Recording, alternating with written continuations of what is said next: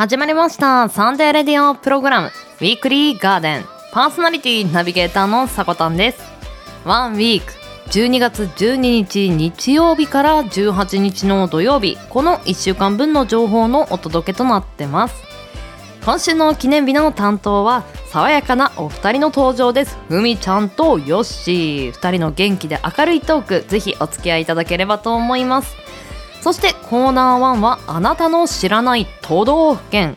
本日は愛知県についてお話ししていきますよ。そしてコーナー2なんですけれども愛知県の民話を紹介していきます。この民話少し切なかったんですよね。はい番組最後までお付き合いいただければと思います。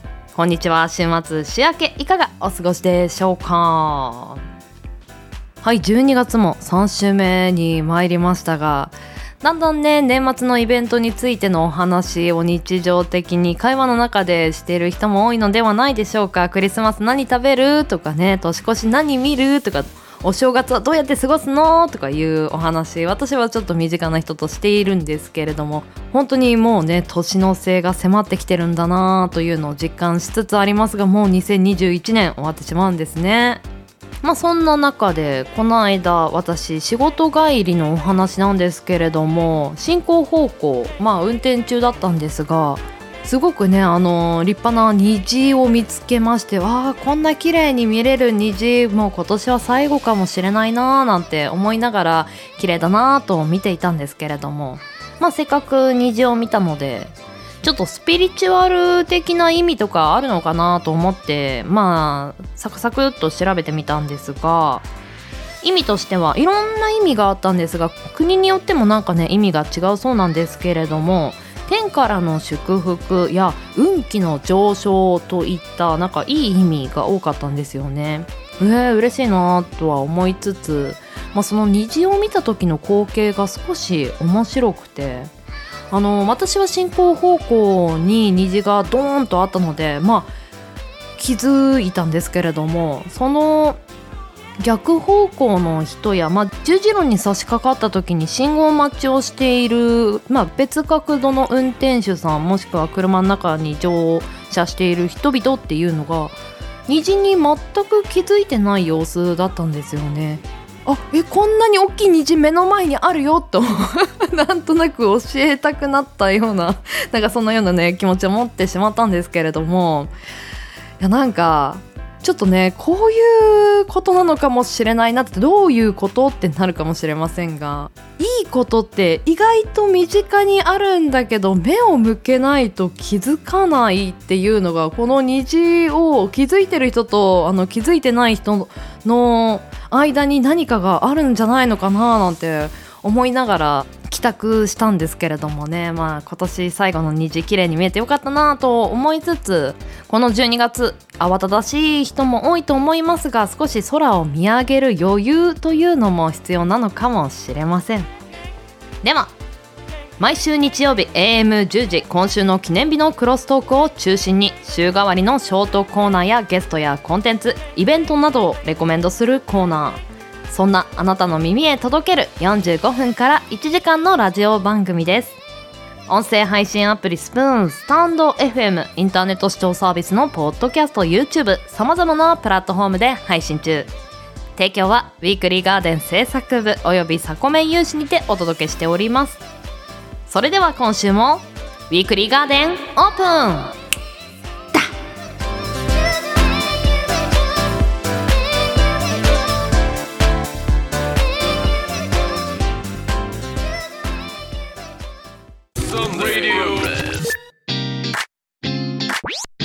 Sunday radio program Weekly Garden enjoy together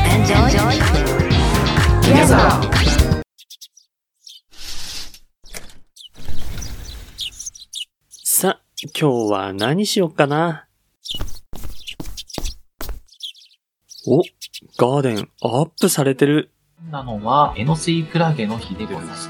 どうですかね？飲まれたりします？ネイルをする人も増えることから7月中ましょう豆知識を用意させていたトだきピックましたがお父さんの日見ていきましょう。毎日働いて火曜ってお父さんの日なんだ。うーん。電話してみようかな。ウィークリーガーデンは毎週日曜日午前10時。各種音声サービスからオンエア。旬な情報耳に届く四季とりどりをカルチャーシェア。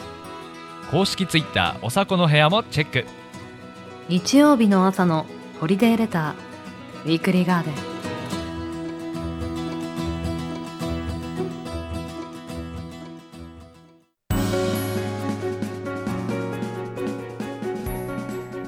12月12日日曜日から12月18日土曜日今週の記念日です。こちらは一般社団法人日本記念日協会のホームページに記載されている協会に登録された記念日を紹介していきます今週全体の項目数は30項目でした担当はふみとヨッシーです。よろしくお願いします。さあ12月も折り返しに入りましたいやー、入ってしまいましたね。早いですね。あっという間ですね今年ももう残り半月ですどうしようかな。もう、焦って今から何かしようと思っても、だいぶ時間ないですもんね。そうですね2週間ちょっとですからねねちなみにヨッシーさん今年1年どんな1年でした？どんな一年？そうだなコンマ1秒って感じの一年だ。あっという間だったっていうことですよねそう、そう。なんか目標とかって年の初めに立てたりとかしてました？一応、大きい目標は1個だけ立てたんですよ。おどうですか？達成度合いでいくとその目標については100%です。よかったですねいい1年だったみたいでええおかげさまで。私も実はあの今年立てた目標っていうものがあったんですけれどもうん。達成できそうですか？そうですね。あの、実はですね、年始めに立てた目標っていうのが、うん部屋に物を散らかしたままにしないようにする っていう目標だったんです。うん。それが、難易度下がった結果、まあ整理整頓の頻度を上げようという。ところになったという感じなんですよ。なるほど。まあ、それであれば大丈夫です。あと、半月もあると思えば、いっぱい時間あると思うんで。そうですね。ええ今年も残すところ約2週間、ウィークリーガーデンの方もよろしくお願いします。よろしくお願いします。はい。では改めまして今週の記念日を見ていきましょう。まずは本日12月12日日曜日の記念日です。協会が制定した記念日は9項目ありました。この中から5本指ソックスの日ご紹介していきます。元祖5本指ソックスの専門店である株式会社ラサンテが制定。蒸れにくく快適な履き心地で人気の5本指ソックスを PR することが目的。日付は1970年にスペインで生まれた5本指ソックスを現在の履きやすくバランスの良い形に再開発した同社の会長である井戸畑義彦氏が1974年のこの日に実用新案を提出したことからこの日となりましたまたクリスマスに近くプレゼントにふさわしい商品であることもその理由なんだそうですはい。5本指ソックスって履いたことあります？あ、ありますよ。おそうなんですね履き心地とかどうですか？そうですね。あの、指一本一本にまとわりつく感じは最初は気になりますけど、はい先丸靴下と比べると、慣れるとはい格段といいですね。おー なるほど実は私も5本指ソックスすごく好きで、うん。やっぱ指が一本一本独立して動くっていうのは結構快適だなと思ってたんですようんうん。でこの記念日見てから他にじゃあどんな効果があるんだろうって調べたんですけどあの冷え性の改善だったり腰痛肩こりの緩和にもつながるんだそうですおー。そうなんですあの指の動きが一本ずつ動くことでバランスが取れるようになって程よく力が分散されるっていうのがこういった効果につながっていくんだそうですうんうんうん。いいですね。あとはですねこれ私個人かもしれないできればヨッシーさんにも共感していただきたいんですけど、ん足がその先の丸いタイプの靴下と違って密集しないので足の指が、うん足の匂いちょっと軽減されません？足の匂いがちょっと申し訳ないんですけど、そこの違いは私わからなかったですねう。ん、なるほど。うんわかりました。ありがとうございます。はいもう恥ずかしいんで次行っていいですかね？はい、どうぞ。続いて12月13日月曜日の記念日です教会が制定した記念日は7項目ありました。この中から胃に胃酸の日ご紹介していきます。はい。医薬品医薬部外品健康食品などの製造販売を手掛ける株式会社大谷さんが制定。ありがとう。いい薬です。の CM でおなじみの胃腸薬。大谷さんを通じて胃を酷使する忘年会シーズンの12月に体と特に胃腸を大切にしてもらうことが目的。日付は12と13で胃に胃酸と読む語呂合わせから13日となりました。はい。というわけでお腹が弱いと噂のヨッシーさん。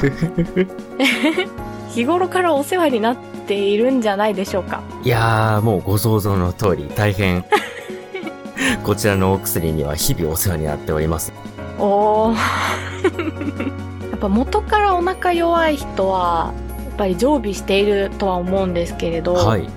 説明文にもあった通りこれから忘年会だったりうん。あとはあの地域にはよりますけれども、まあ、飲み会とかやってもいいよっていうところが増えるかと思います、うんうん。そういった方たちはね今まで飲み会とかなかったと思うのでついついこう弾けてしまう方もいらっしゃると思うんです、うん。ぜひカバンのポケットに大谷さん入れていただいてもよろしいんじゃないでしょうかいいと思います。筆形ですよ。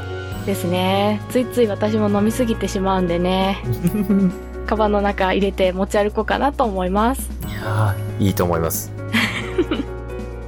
さあどんどん参りましょう12月14日火曜日の記念日です教会が制定した記念日は2項目ありました。この中から透明資産の日ご紹介していきます。大阪府大阪市に本社を置きコンサルティングやマーケティング業務などを手掛ける株式会社ホスピタソンが制定。同社が定義する透明資産とは目には見えないけれども人商品サービス思い空間空気などに心地よさを感じてその人にもう一度会いたい。そのお店にもう一度行きたい。そしてその商品をもう一度買いたい。と思ってもらえる資産のこと。仕事でも私生活でも人が生きていく限りこの透明資産に気づき磨いて伝えていくことが大切。との考えを広めることが目的。日付は同社の創業日2011年12月14日であり透明資産という言葉に行き着いた日から12月14日となりましたまた透明資産は同社の商標登録なんですはい。透明資産という単語私初めて聞いたんですがご存知でした？あー、まあ、名前だけは聞いたことあるなー、みたいな感じですね。あそうだったんですね、はい。まあ目には見えないものに心地よさを感じてまた手にしたいというものなんですけれどもそういったご経験ってあります？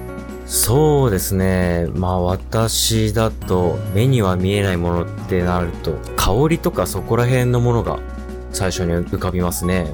おー例えば、はい。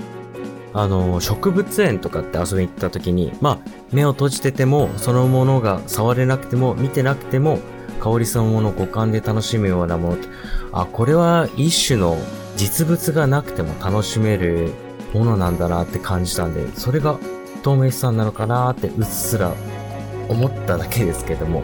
感じたことはありますすなるほどなでも今こうパッと質問をしてみてそれが出てきたっていうことはやっぱりもう一回その場所行ってみたいなみたいな印象があったっていうことですよねそうですね。うんうんうんうん私にもうん。あのそういった経験っていうのがあって昔ですね求人広告の営業をやっていた時があったんですねへえ。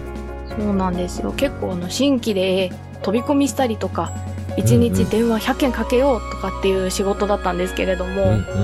あのある日ですねこうお客さんから、まあ、あなたたちって採用できなくてもお金が入るからいいよねって言われちゃったんですあの痛いとこついてくるようなお客さんもいる、メンタルに来る言葉をかけてくるお客様もいらっしゃったんですけど、うん。退職する時にですね、また別のお客さんから、あ、そうか、辞めちゃうんだねって、じゃあ、あなたが今まで作ってくれた広告、全部掲載してみるよっていう風に言ってくれたんですね。実際その仕事って長く続けてたわけじゃないんで、スキルとか実績がたくさんあったっていうわけじゃない、本当に新人のまま辞める形になってしまったんですけど、うん。なんかそのお客さんからはありがたいことに人柄を買ってもらえていたんだなっていうのをこの記念日を見て思い出しましたねうん。今このお話を聞いたリスナーさん、まあ、ヨッシーさんのように受ける側でもいいですし私のようにサービスした側でもいいですけれどもそういったことを磨いたり気づいていくそんなきっかけになればなと思っております。はい。では続いて週の折り返しです。12月15日水曜日の記念日です。協会が制定した記念日は0項目だったんですがその他の記念日に1項目ありました。それが年賀はがき引き受け開始日です。全国の郵便局ではこの日から年賀はがきの引き受けを開始しますこの日から受け付けた年賀はがきは12月25日までに投函された分について翌年の1月1日に配達されることになっていますもう年賀状の季節ですねなってしまいましたね。準備してますか？個人的にはやってないです。なんかもう、私たちの世代とかになっちゃうと、LINE で文字とスタンプ送って終わりみたいな流れだいぶ来てますよね。うんうんうん。最後に年賀状個人的に出したのいつですか？おそらく、いやもうこれ本当に何年も前なんですけど、社会人になりたてからはい。2、3年ぐらいは書いてたんですけど、それでパタッとやめちゃいましたね。あー、やっぱそうですよね。多分似たような考えの人同士だとこうどんどん減っていきますよね。うんうんうん。わかります。そうですよね。いやでも、その手書きで年賀状をたくさん書いてた頃のことを思い出すと、はい。まあ、大人になって、こう、小学生の頃書いてた時と違って、自分の文字で表現したりとか、あとはちょっとしたイラストとかも上手くなってたりして、昔と比べて、ちょっとクオリティの高いものを手書きでいろんな人、知り合った新しい人たちに送るっていう、そのワクワク感が好きで、すごく手書きで書いてたんですよね。えただちょっとそれをやりすぎてですね、本当にその手書きのやつを。十何枚も書いてたら疲れて次の年からパタッとやめちゃったんですよね。なるほど。まあたまにはまたあの頃を思い出して親しい人に年賀状を送ってみるのもいいかなと思っております。そうですね、うん私ももらってから動き出すっていうのだとちょっと失礼かなと思う部分もあったりはするんでね、うんうん慌てて準備することにはなってしまいますが、今年はもう、ちょっといろいろ探してみようかなと思います。うん、行ってみましょうか。はい。はい。では、後半はヨッシーさんからの記念日紹介です。はーい。Sunday Radio Program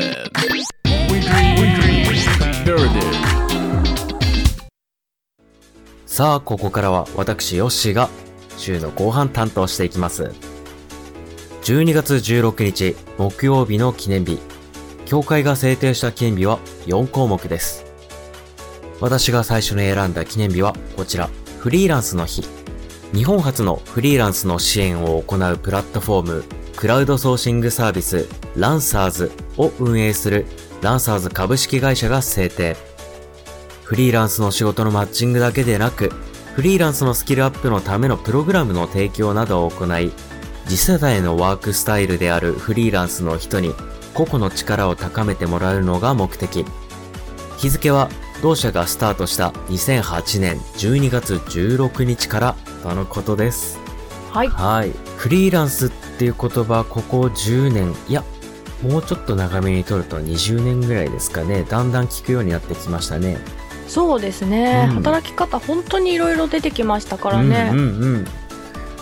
まあ昔ながらの大企業とか、まあ大企業じゃなくても、一つの職場に一生勤め上げるっていうスタイルよりも、自分の持ってるスキルとか、好きなことを活かして、それを自分の力で広げていくってこのスタイル。いやー、まさに今の働き方な感じしますね。うんうんうん。ただなかなかその自分の力で開拓するってなると難しいとかどうしていいかわかんないっていう声も結構出たと思うんですけどもはい。まあそこはさすが今の時代ですねクラウド等々ウェブ等々を使ったマッチングを含めたサービスでフリーランスのお手伝いをしてくれる会社っていうのもこうして出てきてるんですねうんうんうん。うんなかなかこう一人で仕事を探すってなると見つけてもらいにくいっていうところはありますからね。そうですよねこういったサービスでそれが解消できるっていうのはとってもいいんじゃないでしょうか。うんそう思いますそう思いますまあこれからはねこういったサービスでねはい。個々の力を存分に発揮できる、それを求める人たちが、より素早くお互い求める形で実現して、より良い社会になっていくんじゃないかと思いますよ。はい。はい。続きまして、金曜日です。12月17日の記念日。協会が制定した記念日は4項目です。私が金曜日に選んだのは、明治ブルガリアヨーグルトの日。さあ、読んでいきましょう。はい。ヨーグルトの本場であるブルガリアから認められたヨーグルトとして、1973年、昭和48年12月17日に発売された明治ブルガリアヨーグルト。その発売元の株式会社明治が制定。ヨーグルトの正統として長年多くの人々に愛され続けてきた明治ブルガリアヨーグルトの魅力を伝えるのが目的となっております。はい。なんかまたお腹に優しそうな記念日ですね。そうですね、先ほどのね、お話続きますけども、はい。これね、あのーまたしてもと言ったらあれなんですけども、明治さんにも私お世話になってるんですよ。ほうほうほうほというのも、つい最近の話なんですけど、う。はい。私ちょっとプライベートと仕事がとっても立て込んだのが11月だったんですよ。はい。そのせいで本当に胃も腸も痛い日が続いて、はい。そんな時に11月の中頃かな、明治のあの LG とか飲むヨーグルトとか、それのはい販売員がね、営業をかけてきたんですよ。はい。はい。最初は、まあまあそんな販売員の定期配達のヨーグルトやら牛乳なんてって思ったんですけど、はい。やっぱり薬だけじゃなくて日頃からお腹の調子整えないとなぁと思って、この販売員の携帯にさっと電話して私11月29日から 明治のはい LG ヨーグルトの定期配達を頼んでおります。おー、おめでとうございます。はい、おめでとうなのかな？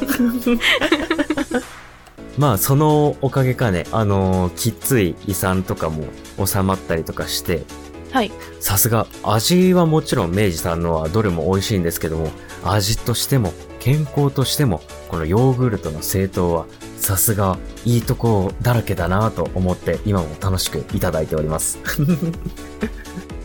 じゃああれですね。習慣になっていくと思いますので、今後のヨッシーさんのお腹の具合についても皆さんお楽しみにということで。そうですね、ご注目ください。はい。さて、週の最後です。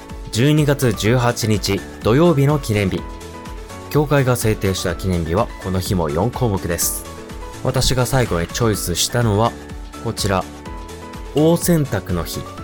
家庭用の洗剤などの洗濯用品を手掛けるライオン株式会社が制定。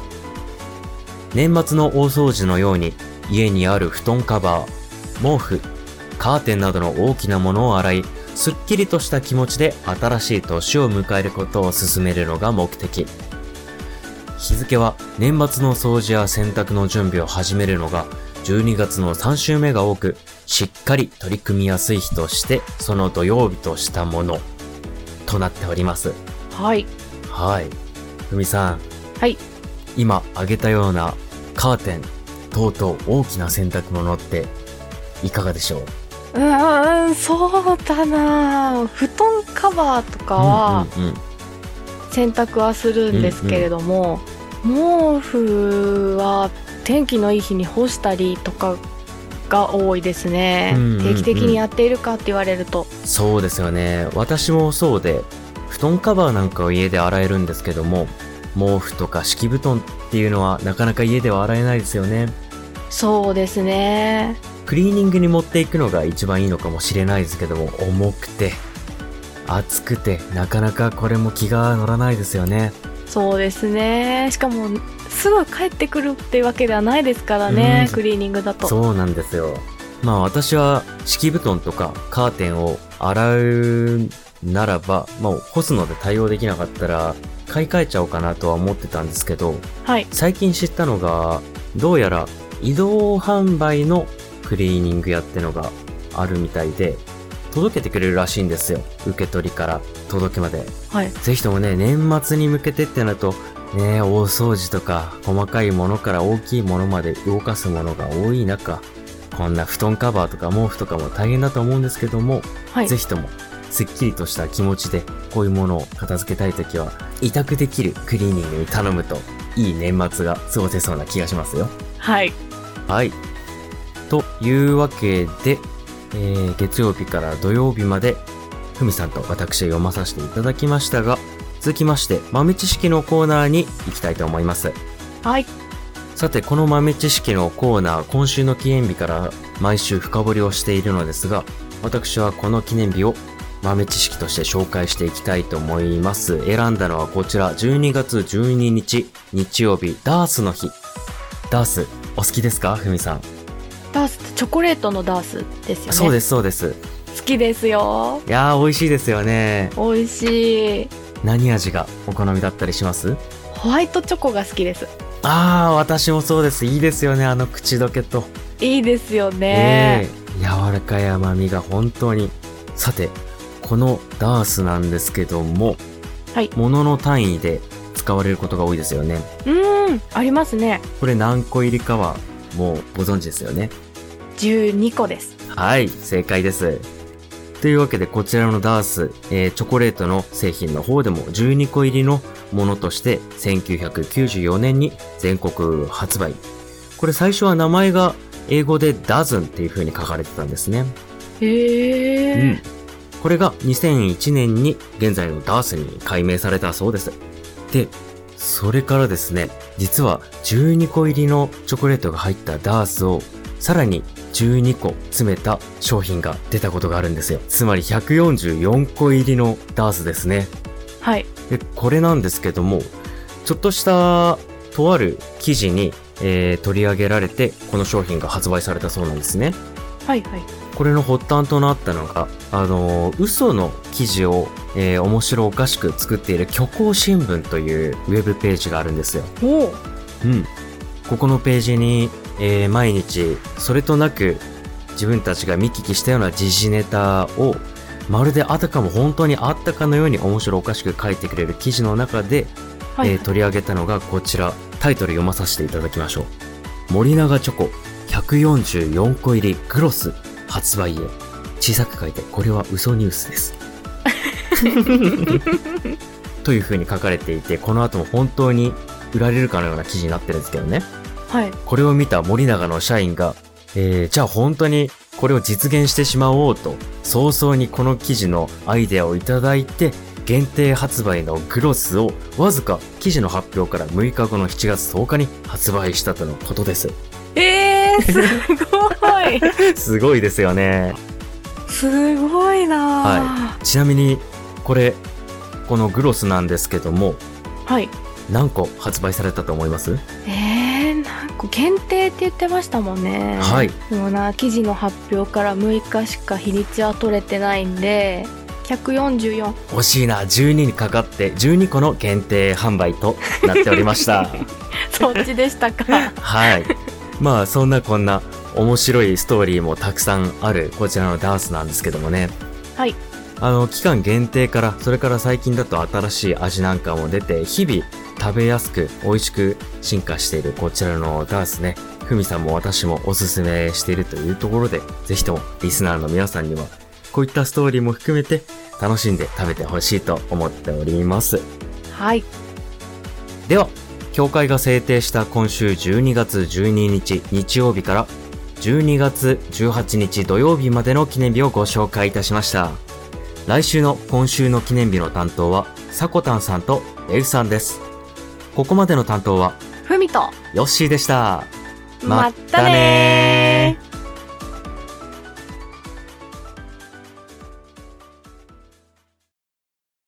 思いをつなぐ。彩りをあなたに。ウィークリーガーデン。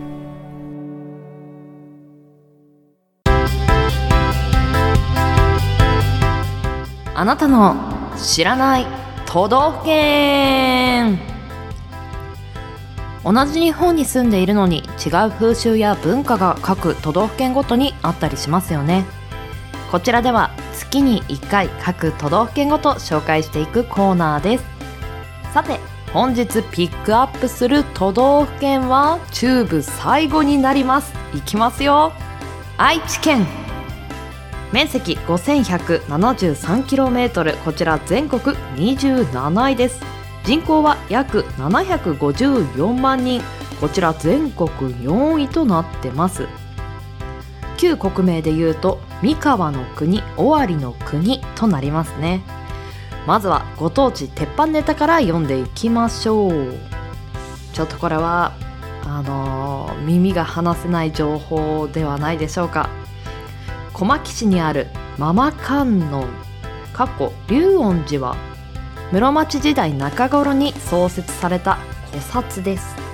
その別名はおっぱい寺。ちょっと声を大きくしてしまったのはなぜでしょう。はいいきます。境内はおっぱいがついた手水場におっぱいの絵馬おっぱいの お守りなどおっぱい尽くし。寺院は授乳や乳房の発育などにご利益があるとされていて妊婦やカップルから人気が高いそうです。初見です。おっぱい寺はあそんなものがあるんですね。愛知県の中では有名なんですかね。はい。ではまだまだ鉄板ネタ続きます。東海市にはトマトで健康づくり条約というものがあるそうです。カゴメ株式会社発祥の地であることにちなんだ毎月10日はトマトの日。トマトジュースによる乾杯の奨励などが盛り込まれているそうです、はあ、毎月10日はトマトの日。確かにカゴメ株式会社発祥の地であればトマトのイメージは強いですね。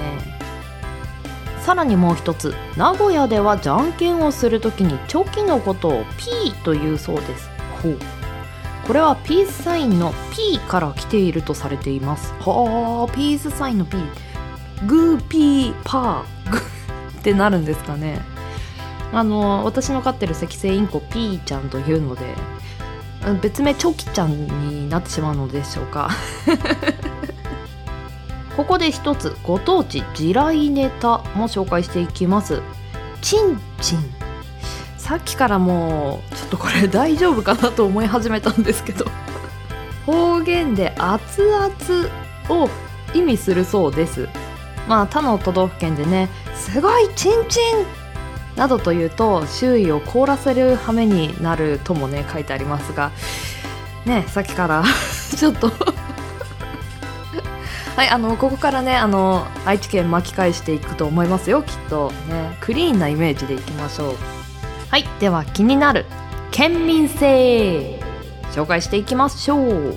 愛知県では県内でも多く異なる気質を持っているそうです。愛知県は東部の三河地方と西部の尾張地方に分けられもともと別の国だったことから住民の気質にも違いがあります。徳川家の出身地である三河地方は古くから農業地域であったためか住民は団結力が強く同時に閉鎖的でもあるそうです。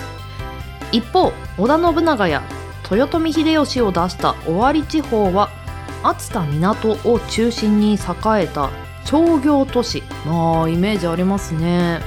そのため義理人情より損得感情を優先する気質が見られたと言います。あだいぶ違いますね。そして愛知県の方々は大きな特徴が倹約家であることも示唆されています。愛知では昔から一安二良三味。これ読み方ねちょっとちゃんと合ってるかわからないんですけれども、まあ、安さが一番次に量そして最後に味。ということからも、まあ、こういった倹約家である県民性っていうのが伺えるそうです。へえ倹約？そんななんだろう？すごいお金を使う地域の人っていうイメージもなかったんですけど倹約家な人が多いっていうイメージも。あけど朝のモーニングとかすごいお得感ありますよね。あの例えば400円のセットであれもこれもついてくるというなんかモーニングのイメージって結構名古屋に私の中であるんですけれどもあんまりね行ったことないので あのテレビとかねラジオの情報になるんですが、確かにそう言われるとお得が好きというイメージはちょっと持てるかもしれませんね。はいではここで愛知県の全国1位。見ていきましょう。たくさんありました。キャベツしそふき冬瓜いちじくなどの農産物の収穫量が全国1位です。特にキャベツの栽培の始まりは明治時代中期と全国で最も古いそうです。へえかなり最初の方に始めたんですね。現在でも野崎中世キャベツをはじめ多くの有料な品種を全国に送り出しているそうです。冷蔵庫にキャベツがないお家ってないと思うんですけれども本当に支えてもらってる感じがしますね。はいこれはご存知の方が多いでしょう。自動車の出荷台数が全国1位です。トヨタのお膝元であるだけに普通乗用車の出荷台数は全国の約3割を占めているそうです。また乗用車の保有台数も全国1位を叩き出していると、あ。の次の情報にちょっと目がいってしまって車の話が少し 薄くなってしまったんですけれども面白いですね。木魚の生産量というものも全国1位だそうです。木魚の生産ってちょっとイメージが湧かないんですけれども原木の乾燥に相当な時間がかかってしまうため完成には10年程度かかるそうです。すっごい長い時間を経て完成するものだったんですね。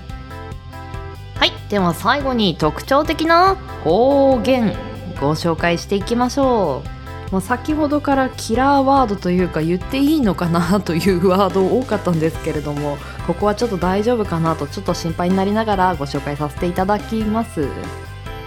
アラスカ。大丈夫そうです。アラスカ。この意味はあるはずがないという意味です。これは珍しいですね。蹴った蹴った普通にね、あのー足を使って蹴ることを蹴ったっていうのかなと思いきやこの蹴ったというのは自転車のことを指します。蹴った乗ってきてよって言われたらはーんって、ま 謎に包まれますけどね。はいでは先ほどもご紹介させていただきましたチンチン。大丈夫かな？熱々という意味でございます。ちょっとビビりながら お話しさせていただいてます。では最後にトキントキン。えー、トキントキン。こちらは尖っているという意味だそうです。トキントキン。結構なんかオノマトペに近いようなフレーズが多い印象でしたねはいでは本日は愛知県についてお話しさせていただきました。皆さんの知らない愛知県ありましたでしょうか？なかなか言葉がね あの放送記事用語じゃないかなとドキドキしながらお話ししています。はいではコーナー2へ参ります。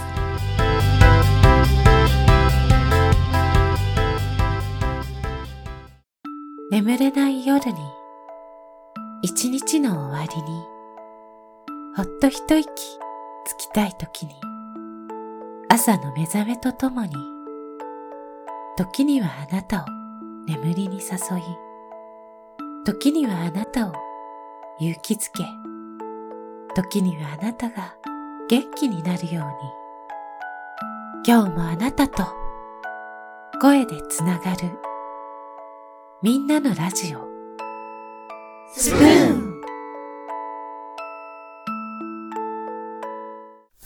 新聞読み上げ配信スプーン新聞部では、私、おじが気になる新聞記事をひたすら読みまくり、私もみんなもまるっと賢くなっちゃおうという1時間のライブ配信企画です。社会や文化、芸能に地域面まで、トップニュースに載らないような記事を新聞を読みながら決めていきます。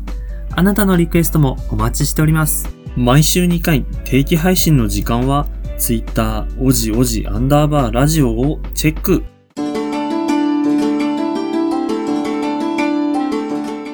愛知県の民話美しい竜の娘。昔々知多湾の海の底に知多湾は愛知県の西部です。親子3匹の竜が住んでいました。天気のいい静かな日の夕方などは沖へ出た漁師の船が岬に回ってくると白い波が打ち寄せる岩の上に竜の親子がいるのが見られました。上半身だけ人間に姿を変えた竜の両親と長い髪を腰のあたりまで垂らした娘が夕日の中で仲睦まじく語り合っているのです。ある年の月の美しい日のことです。この日は豊井神社のお祭りで夜になると村や町からたくさんの若者たちが集まってきました。若い男たちは海に入って身を清めた後ふんどし一丁で花火を夜空に打ち上げてお祭りを盛り上げるのでした。長い髪を腰まで垂らした竜の娘もお祭りが見たくて姿を人間の娘に変えて神社へやってきました。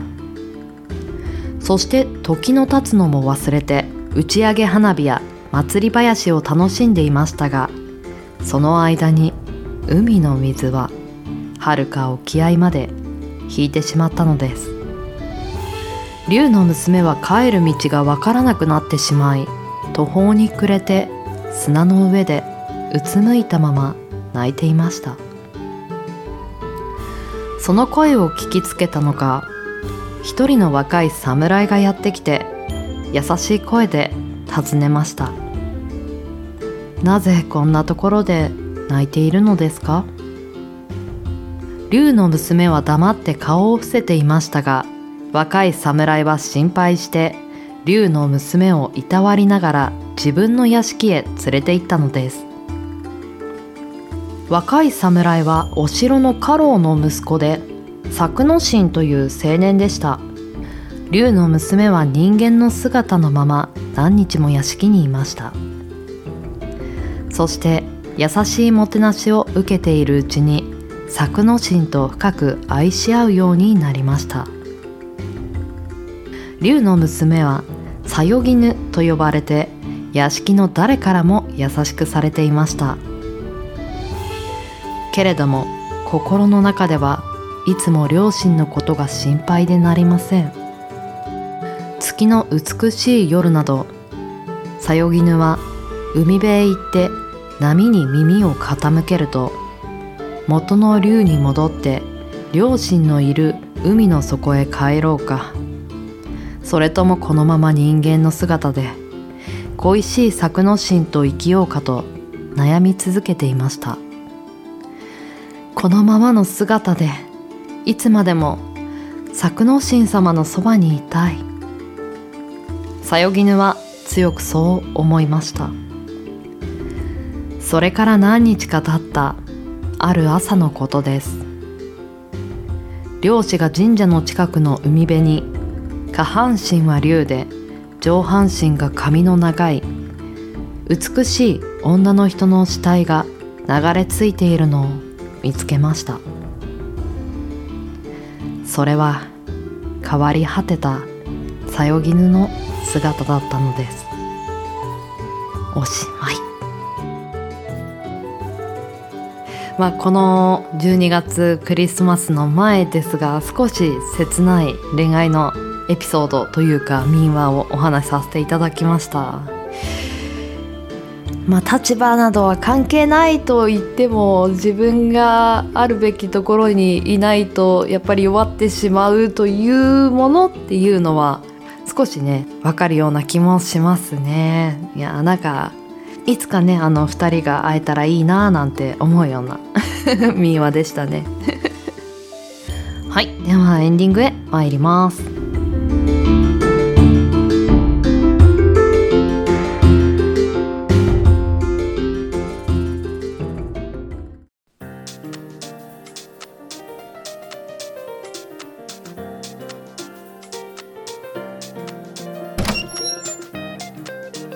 いらっしゃい。今日のあなたが求める一杯は何ですか？雑談と随筆の2種を混ぜ合わせて私なりに夜を彩る15分を今宵もご提供いたします。もちろんおかわりも大歓迎です。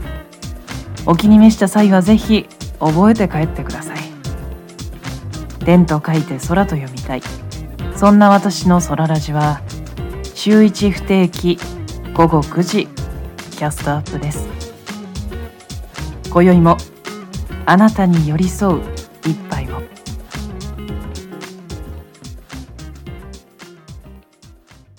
私たちが作ってます。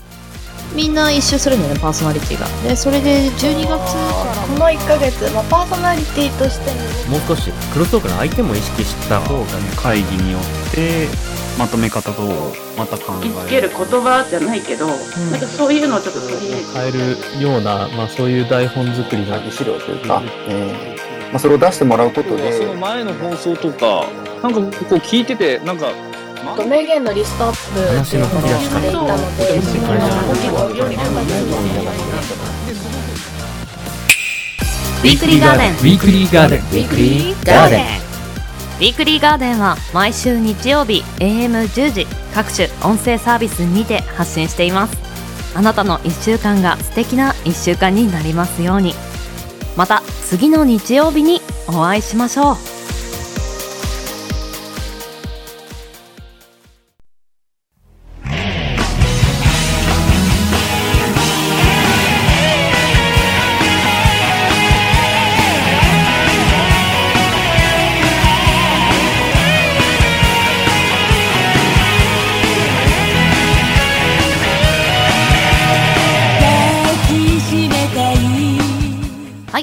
本日もクロージングのお時間です。ウィークリーガーデンシャープ 24CM の提供は音声配信アプリスプーンより3本。ふわりさんが作ったスプーンの CM そしておじいさんとそらさんの CM を流させていただきました。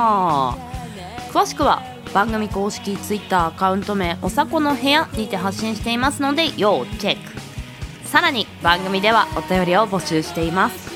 ツイッターアットマーク 4KTORITORI ツイッターアットマーク 4KTORITORI 四季とりどりの固定ツイートに投稿フォームが設置されていますのでそちらの方からお待ちしております。はい。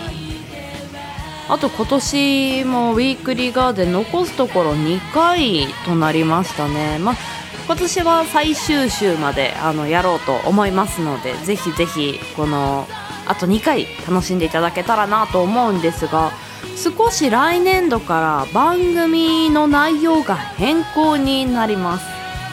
まあそれに関してはまた来週来週あのベイさんと私が今週の記念日を担当しているんですがその流れであの皆さんにお話ししたいなというところも多々ありましたのでぜひぜひ来週発信する来年度の動きっていうものをねちょっと追っていただけたらなと思います、まあ、今年の上半期に番組を改正してまあ半年ほど経ったんですけれどもいろいろ形を試行錯誤して変えて一番自分たちに合ったそしてリスナーさんにもいいものを届けていきたいなと思います。お付き合いいただければ幸いです。でも人生に花と緑を楽しむひとときをここまでのお相手はさこたんですこの番組の提供はガーデン製作部およびサコメン有志の提供でお届けさせていただきました。皆さんよきウィークリーを。